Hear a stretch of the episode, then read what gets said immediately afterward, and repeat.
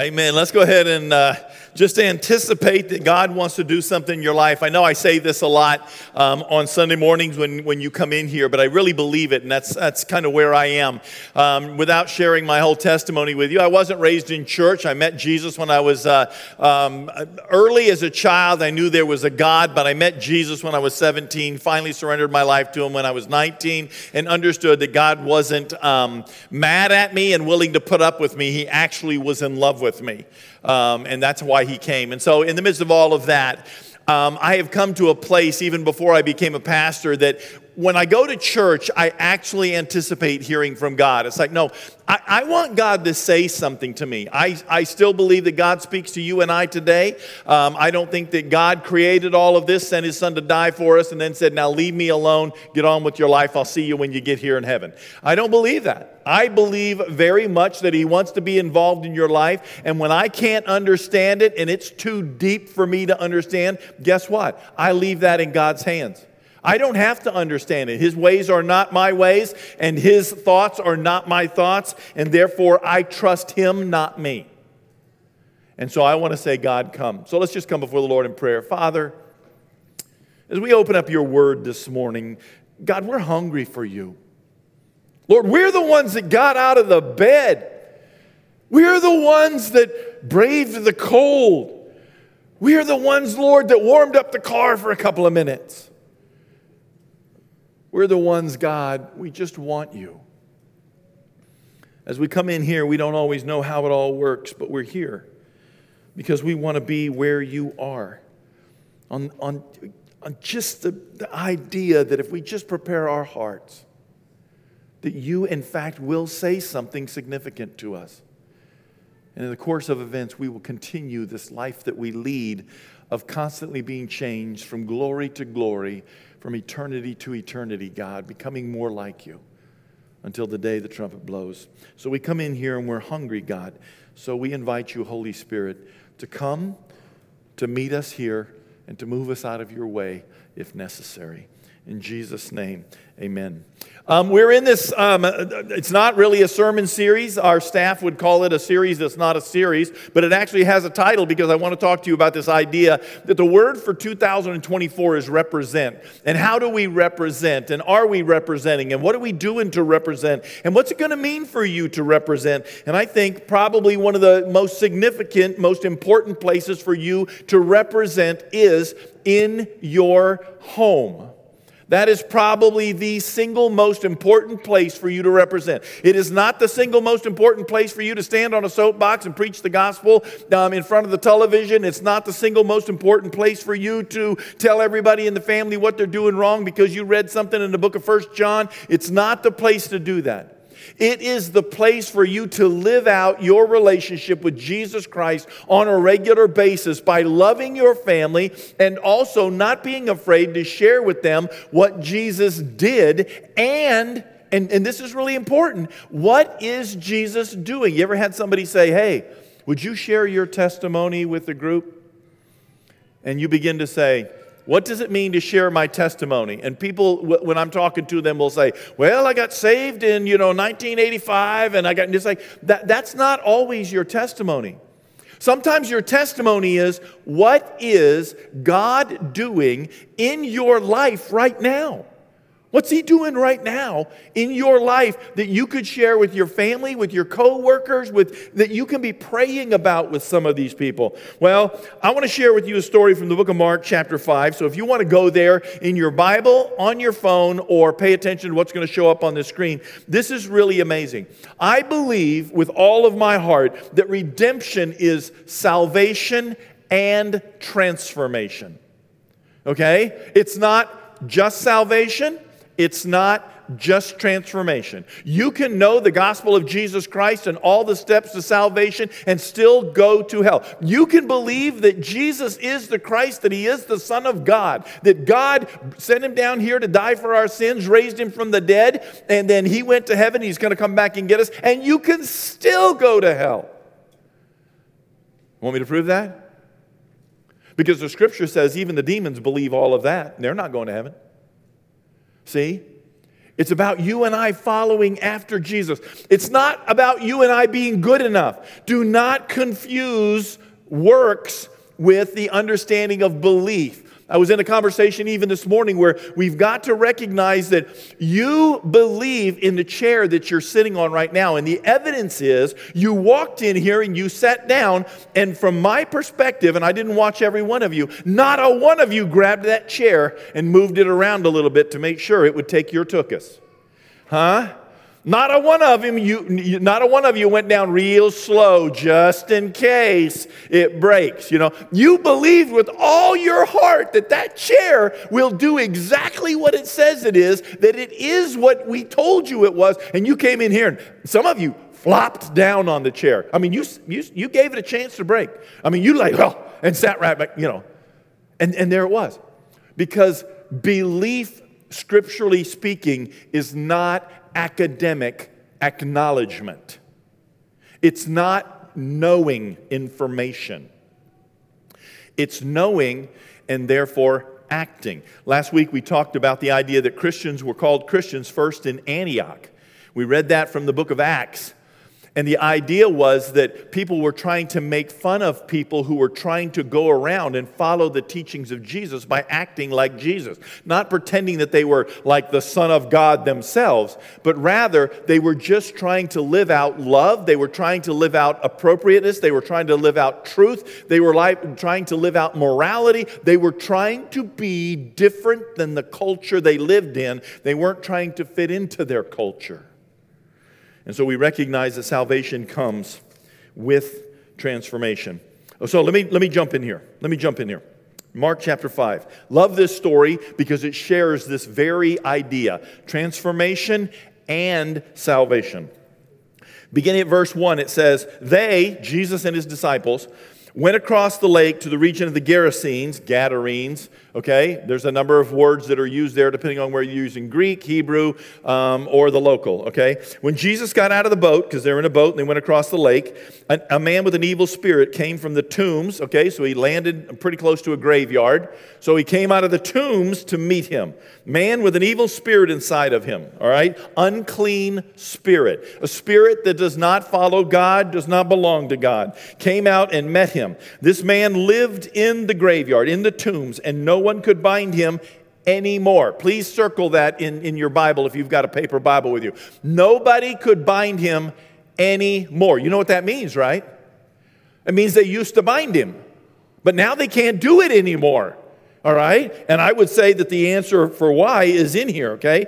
This man lived in the tombs. No one could bind him anymore, not even with a chain. Clearly, that means they tried. All right? So we're looking at this. For he had often been chained hand and foot, but he tore the chains apart, broke the irons on his feet. No one was strong enough to subdue him. Night and day among the tombs and in the hills, he would cry out and cut himself with stones. Picture the man however you want, but picture him tormented horribly by what was inside of him.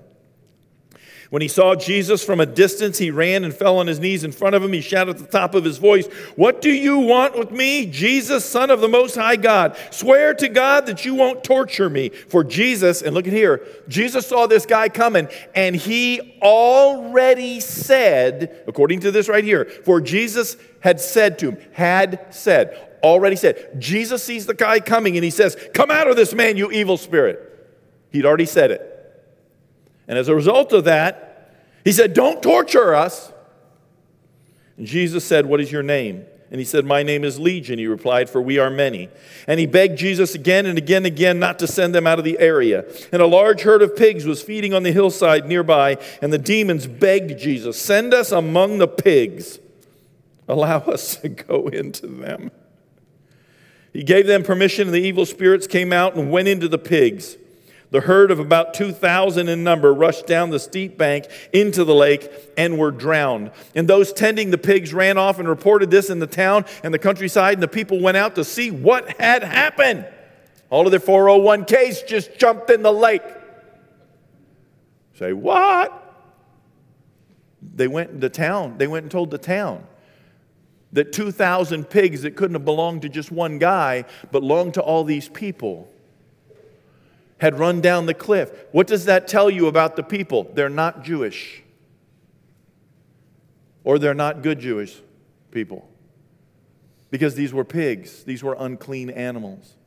They ran down the hill and they jumped into the lake and they're bobbing down there in and out, probably swimming in circles and the whole bit until they all drowned and die. It says the people went out to see what had happened, and when they came to Jesus, they saw the man who had been possessed by the legion of demons sitting there dressed and in his right mind, and they were afraid. Those who had seen it told the people um, what had happened to the demon possessed man and told about the pigs as well, because somebody's going to ask where the pigs are. Somebody's going to ask where the money went. So they told him about the pigs as well. And look at this, and I want you to, to, to, color this in your heart if you don't have a paper Bible with you. Look at what it says there. That's verse 7 right there, or 17 right there. And then the people began to plead with Jesus to leave their region. Get out of town, please. We don't want you in this area. Now, I don't know about you, but there is a lot going on this story that we need to grasp, not the least of which is the pigs. The pigs let us know that Jesus is not dealing with a very um, orthodox, if I can say it that way, Jewish community at best, but probably is dealing with Gentiles. He comes into an area where a man for years and years and years and years has been tormenting people, beating on people, hounding people, and there are a legion of demons inside of him. And I would say that when the man initially became possessed by a demon, that uh, they had initially been able to tie him up with ropes. And I would, I would surmise, and I'm, I'm writing this in my head, that the more le- uh, demons that came inside of him, as that number began to grow, that those ropes didn't hold. And then when they switched to chains, they're not big anchor chains like you see on tanker um, ships, that, but they're, they're local chains, if you would. And that those chains could be broke, but initially those chains held the man hand and foot. They held him. And as more demons came into this man, they didn't hold anymore. And as more demons came in, they, he began to run around and cut himself and scream and cry and live in the graveyard. And he's bleeding and he's got cuts and he's got sores and he's living by himself. And nobody wants to go down that road, so to speak, to where he might be. And this is the picture. And Jesus comes in. And all Jesus does is get out of the boat and sees the man, commands the demons to go and, uh, uh, and this guy says, Hey, don't torture us. Um, there's a herd of pigs. Send us into the pigs. And uh, um, the, the, story is there, and that's what's going on. And uh, so Jesus says, Fine, you want to go into the pigs? Go into the pigs. Okay, he's not casting them to hell. He's not casting them to the abyss. He's not casting them to the lake of fire. And just understand those three things are three different geographical locations. They're not metaphors for having a rough time at work. They are honest to goodness geographical locations according to Scripture.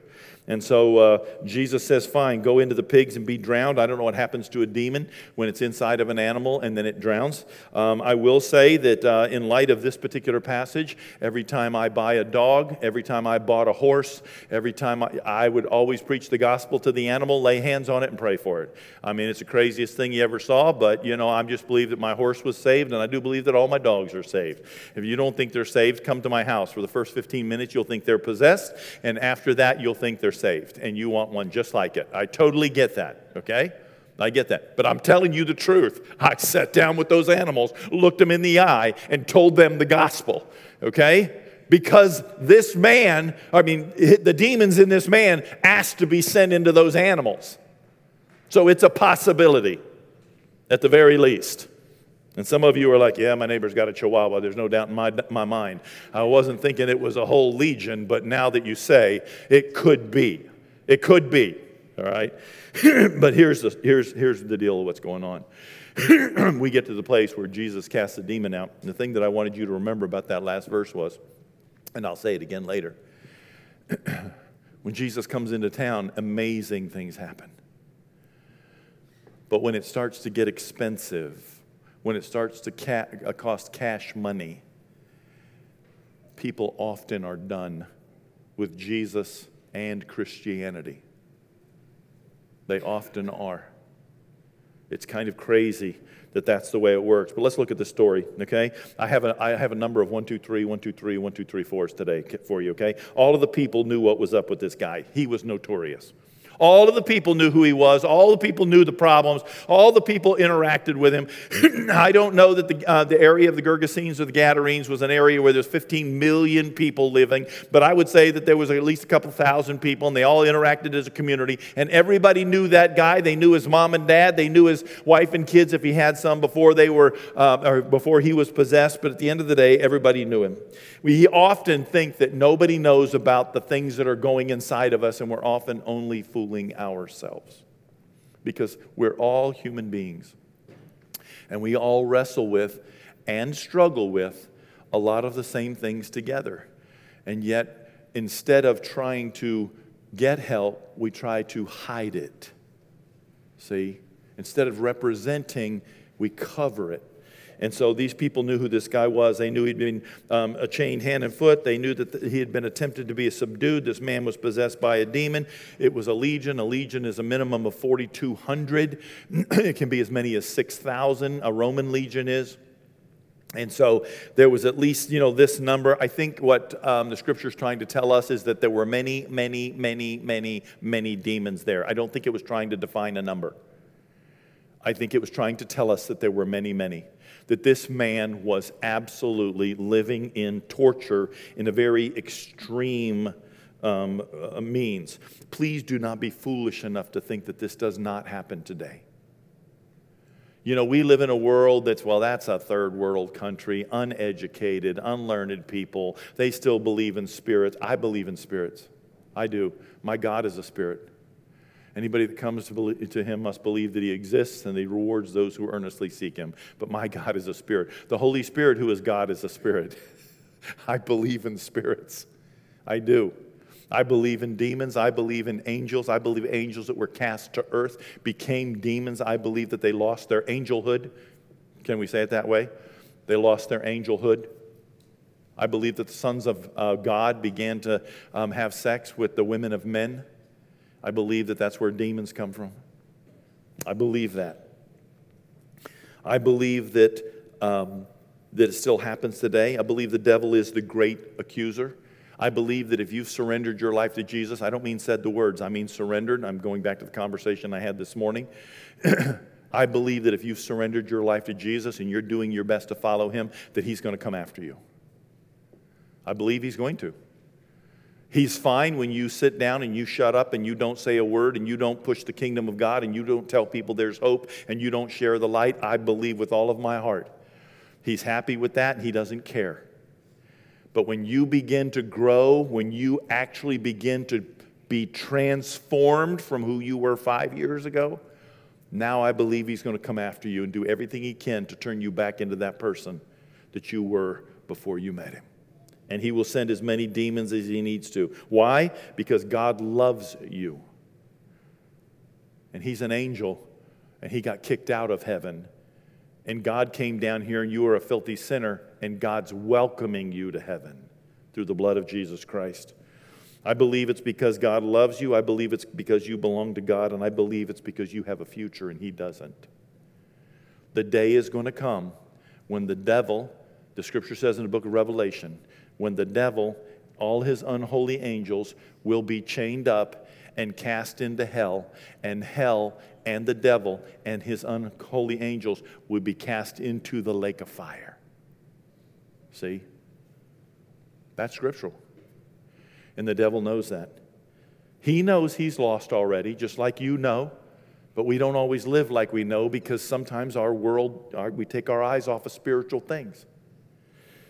But it happens. Peter warned us 2,000 years ago when he said, Be alert and of sober mind. Your enemy, the devil, prowls around like a roaring lion looking for somebody to devour. Resist him. Resist him. Push back. Resist him. Standing firm in your faith because you know that the family of believers throughout this world is undergoing the same kind of suffering. You are not facing any temptation, Paul said to the church in Corinth, except that which is common to man. See?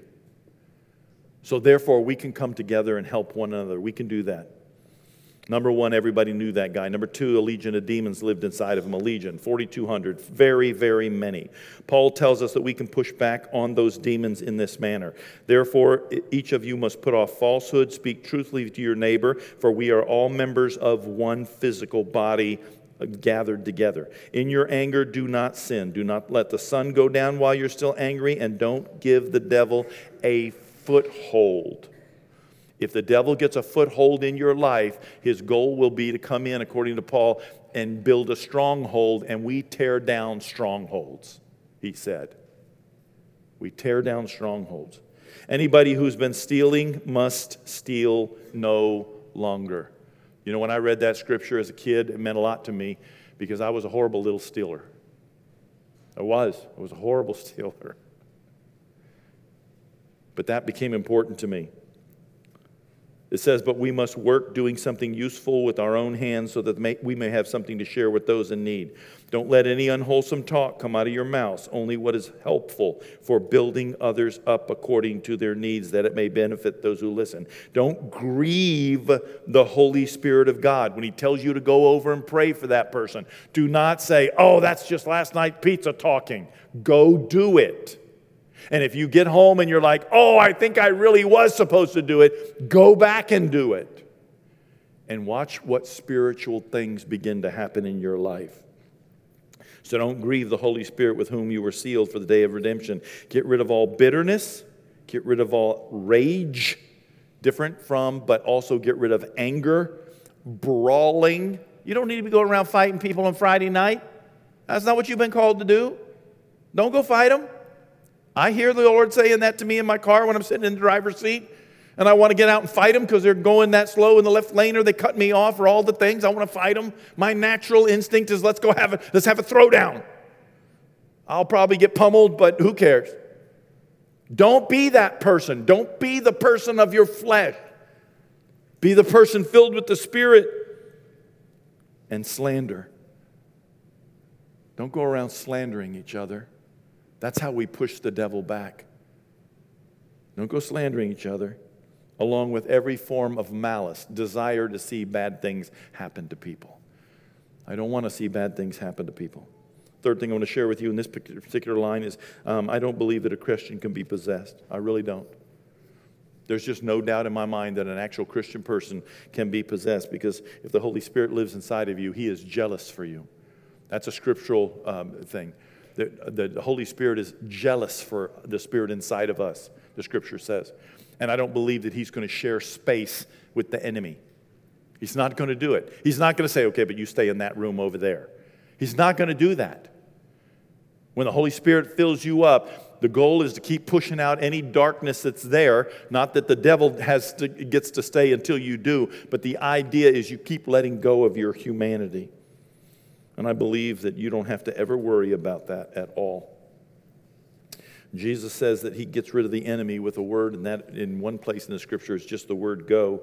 But in Matthew 8, the scripture says, When evening came, many people who were demon possessed were brought to him, and he drove out the spirits with a word and healed the sick. You have authority. All authority on heaven and earth has been given to me. Therefore, go and make disciples. Jesus is saying, I am giving you authority. He said, You will do what I've been doing, and you will do greater things. God, as you are my witness, I am ready for greater things. Not to have more greater things in my possessions, but to be used by God to do greater things in other people's lives to see them healed, to see them loved, to see them cared for, to see them come to know Jesus as their Lord and Savior. That's what I'm ready for. James says, Submit yourself then to God and resist the devil, and he will flee for you. You don't have to watch that show, you don't have to look at those pictures. You don't. In those moments, that's the time to say, just like Jesus did to Peter, Get thee behind me but I can't ask for God's blessing while I'm doing the exact thing God said don't do. I can't do it. James goes on to say, this is Jesus' brother. He goes on to say, Come near to God, and he'll come near to you. Wash your hands, you sinners. Purify your hearts, and you double minded. Grieve, mourn, and wail. Change your laughter to mourning and your joy to gloom. Humble yourselves. That's the whole point of that whole phrase in there. Humble yourselves before the Lord, and let him lift you up. But resist the devil, and he will flee. The fourth thing in this line, I think, is when God moves and it gets expensive, and here it is again, people will ask Jesus to leave. They will.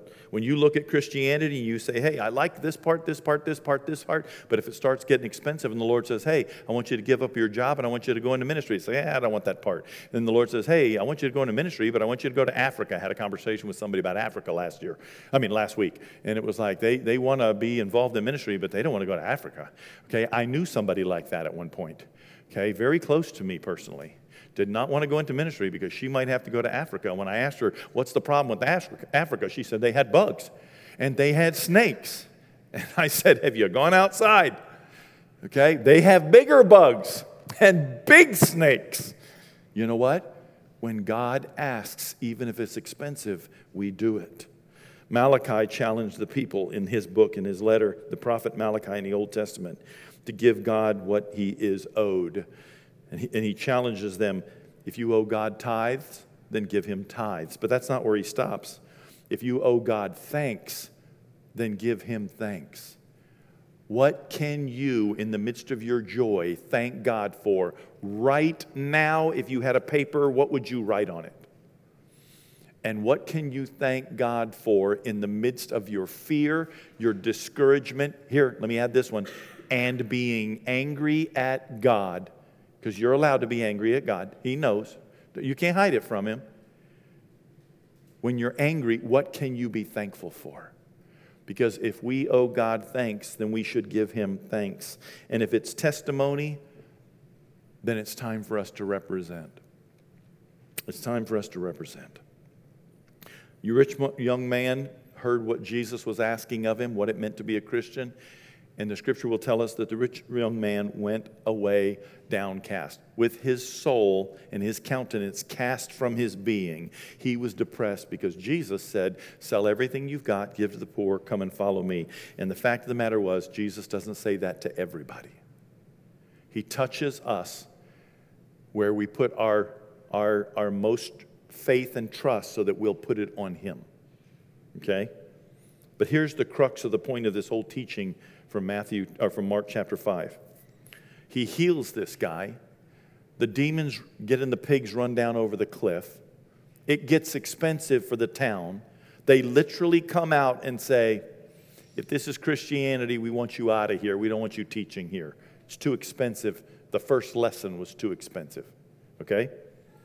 And the, the guy that was saved, the guy that was transformed, the guy whom all the demons left, ran to Jesus as Jesus was getting into the boat. That man who had been demon possessed begged to go with him. I don't know why they don't say his name was Levi, and Levi ran after Jesus and said, Can I come? Can I come? Can I come? And this guy will forever be known as the guy that was demon possessed, even in heaven.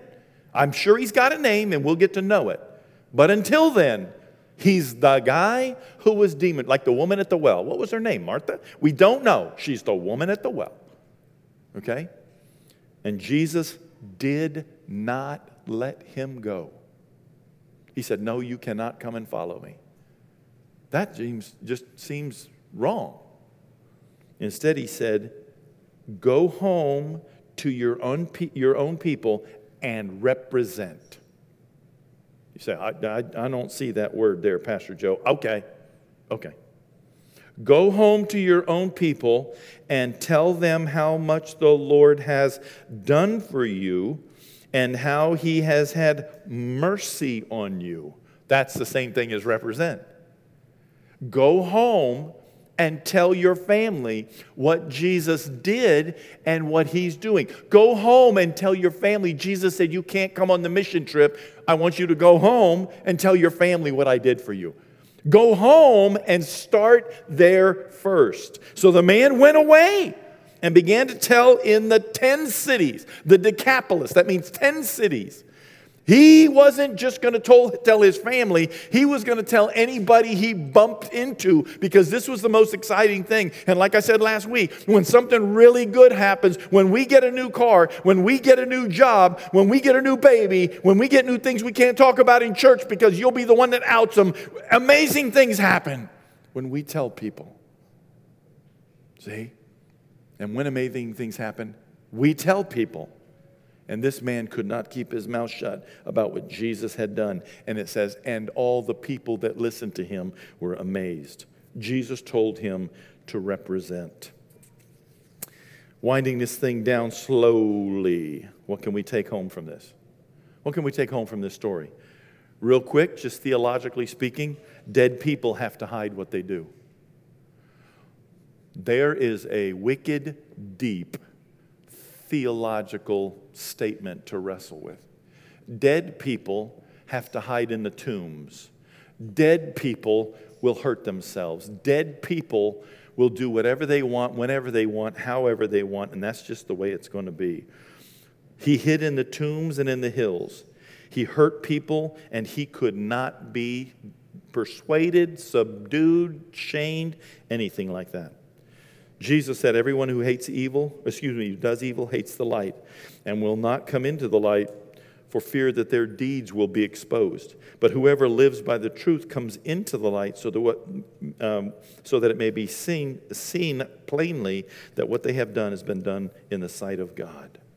Second thing is that Jesus came to set the captive free. He said that in Luke chapter 4, and he meant it. And when he showed up on that beach and that man came running out, he set that man free. He set that man free. We need to see more of that in our own lives. He came to set you free. He came to set me free. He came to set my enemy free. He came to set my friend free. We have got to get back to the place where we want to see Jesus set people free, and we don't care who it is. We want to celebrate with Jesus who he's going to set free. Jesus said in Luke 4, The Spirit of the Lord is upon me because He's anointed me to proclaim the good news to the poor. He has sent me to proclaim freedom for the prisoners, recovery of sight for the blind, to set the oppressed free, to proclaim the year of the Lord's favor. favor. Number three, when there's a move of God in your life, you can't keep it quiet. I'll admit, I was a little bit obnoxious when Jesus saved my soul. I was. I needed to tell people, I needed to talk to people, and it was so bad that I wanted my sister to come to know Jesus. And my wife told me finally to stop talking to her about Jesus. And I thought that was the most unchristian thing I'd ever heard in my life. A couple of months later, she surrendered her life to Jesus. A couple of uh, weeks after that, she asked me to come down to the Dallas area and baptize her. A couple of weeks after that, and she's busy in a church years after that, she's led I don't know how many people in her neighborhoods to Jesus, and she's the church secretary in a in a I don't know two or three thousand member church in, in Keller, Texas. Wow. You don't know what's going to do, what God's going to do, but when there's a move in your life, you have to tell people. Jesus died for my sins. He has forgiven me and he has transformed me but I have not arrived. There are still things in my attitude in my heart that need to change. There are. And I need to hear that from the Lord, from people that I trust, people that love me. It has to happen. God raised Jesus from the dead after Jesus died for my sins. I have an ongoing relationship with Jesus, not a ticket out of hell. An ongoing relationship with Jesus that the side benefit is I'm not going to hell. Okay? But I'm not focusing on hell. I'm focusing on Christ in relationship with me. And I'm focusing on the idea that Jesus went to prepare a place for me and that he's coming back to get me. And I don't know when that's going to be, and it could be any second. And I believe that Jesus wants to transform you as well. I believe that in the transformation, we become representatives of the kingdom of God. And when they see the change inside of us, they want to know why. And then we hear the scripture say, and always be ready to give a reason for the hope that lies within you in season and out of season. Because when we're representing, then God can send people to you that you can share with them. transformed, transforming, and Christ will transform me when he comes back. Paul tells Timothy and Titus this way it starts with your family. Here's a trustworthy saying whoever aspires to be an overseer desires a noble task. Now, the overseer is to be above reproach, faithful to his wife, temperate, self control, respect, uh, respectable, hospitable, able to teach, not given to drunkenness, not violent, but gentle, not quarrelsome, not a lover of money. And this is it, verse 4 He must manage his own family well, see that his children obey him, and he must also do so in a manner worthy of full respect. If anyone does not know how to manage his own family, how can he take care of God's church? This person must also not be a recent convert, or he may, he may become conceited and fall under the same judgment as the devil. He must also have a good reputation uh, with a good reputation with outsiders, so that he will not fall into disgrace and into the devil's trap. And I think Paul's saying we have an obligation to our families first. We need to represent Christ to our spouses, our children, our parents, our siblings, and there's got to be some credibility, Paul says. And so I want to encourage you as you think about sharing with your family, tell your story, but tell it often. Tell it often. The good, the bad, and the ugly. Don't be polishing it up and making it look really super, super good so that it's more palatable in your estimation. Our children need to know that they are never beyond redemption till that trumpet blows. That they have never wandered so far from God that God's not waiting for them with open arms and wanting them to come back. Secondly, share your transformation. If I asked you what changed in your life, what would you say?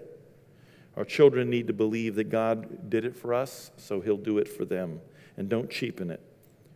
When you share your transformation, share what God is doing now, not what He did 20 years ago, or not just what He did 20 years ago.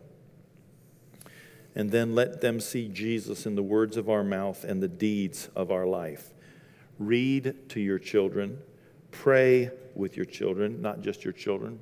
Don't be afraid to include your family but also serve them and teach them the things that Jesus taught us. When you need to, ask their forgiveness. Love your spouse, love your children, no matter the circumstance.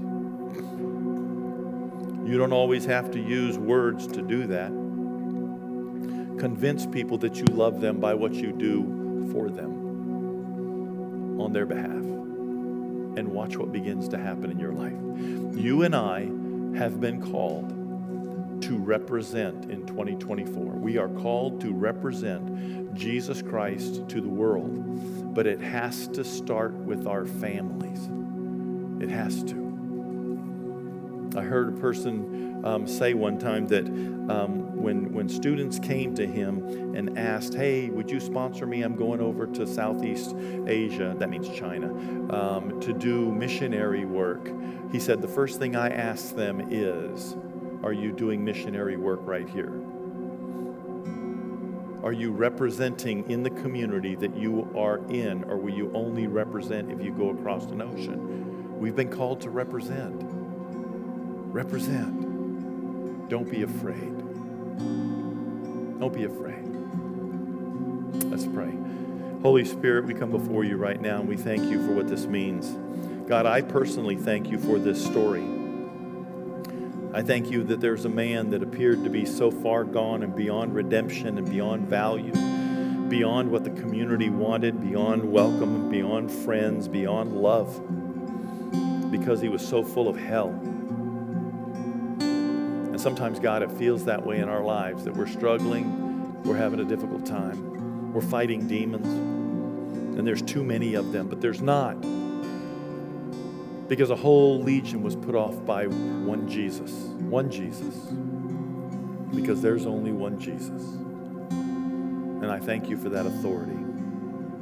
Thank you that there's no fear of hell's minions. There's only the joy of being a family member of God that gives us authority to push back. As we come before you, O Lord God, we want to be set free. And we want to tell our story to our families, to our friends, to our workers. And I just ask and pray that you would begin to do that inside of us. So we say, Come, Holy Spirit. What is the thing? In Jesus' name, amen. I don't have anything written beyond this except that I believe that right now is the time to invite you to your feet because we're going to sing this closing song. But if you're in here and you're still processing the story of this man that was struggling with life, that was struggling with demons, that was struggling with things that had happened to him, that was struggling with things that were inside of his life that seemed too big for him to handle, and you need Jesus to step in. If, if you need to stop and say, I need you, Jesus, we would like to pray for you. And I'm not here to do anything dramatic other than to say, if I'm going to preach and tell you that Jesus wants to do something in your life this morning, then I'm going to give you an opportunity. And I want to invite you to just move out of wherever you are and come up here and let us pray for you. You're, you're saying, man, I, I relate too much to not being able to let go of the demons in my past, the demons in my life, the demons at work, the demons in my family, the de- whatever it is. And you're saying, I, I just want prayer. I just want it to be different. Can we pray for you today? Can we pray for you today? And if that's a, if, if, if you're saying yes, but do me a favor, just come on up here. Just yes, but your way all the way up here. That's okay. It's all good. I believe Jesus wants to do something in your life, and I believe He wants us to start, and I think He wants it to be significant. I believe that He wants it to be eternal. Yeah.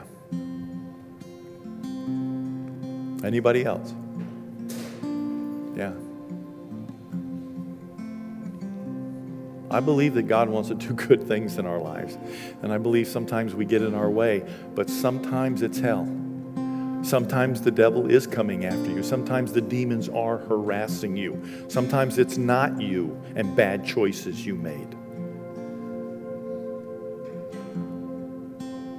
And it's okay to say, you know what? I need this out of my life. All right, could I have the prayer team come up here?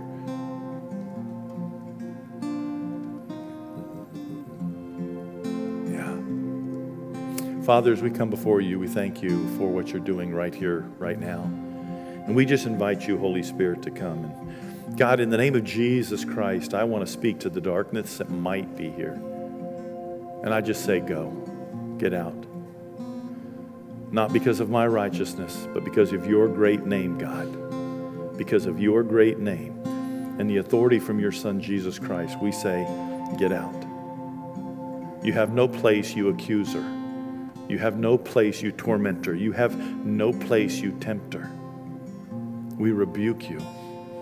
And in the name of Jesus, because the love of God Almighty is here in this place right now, we command, we proclaim these sins forgiven, and we proclaim wholeness emotionally, spiritually, the lives of these ladies. So we say, Come, Lord, and fill them up to overflowing. Make them aware that you are here in Jesus' name.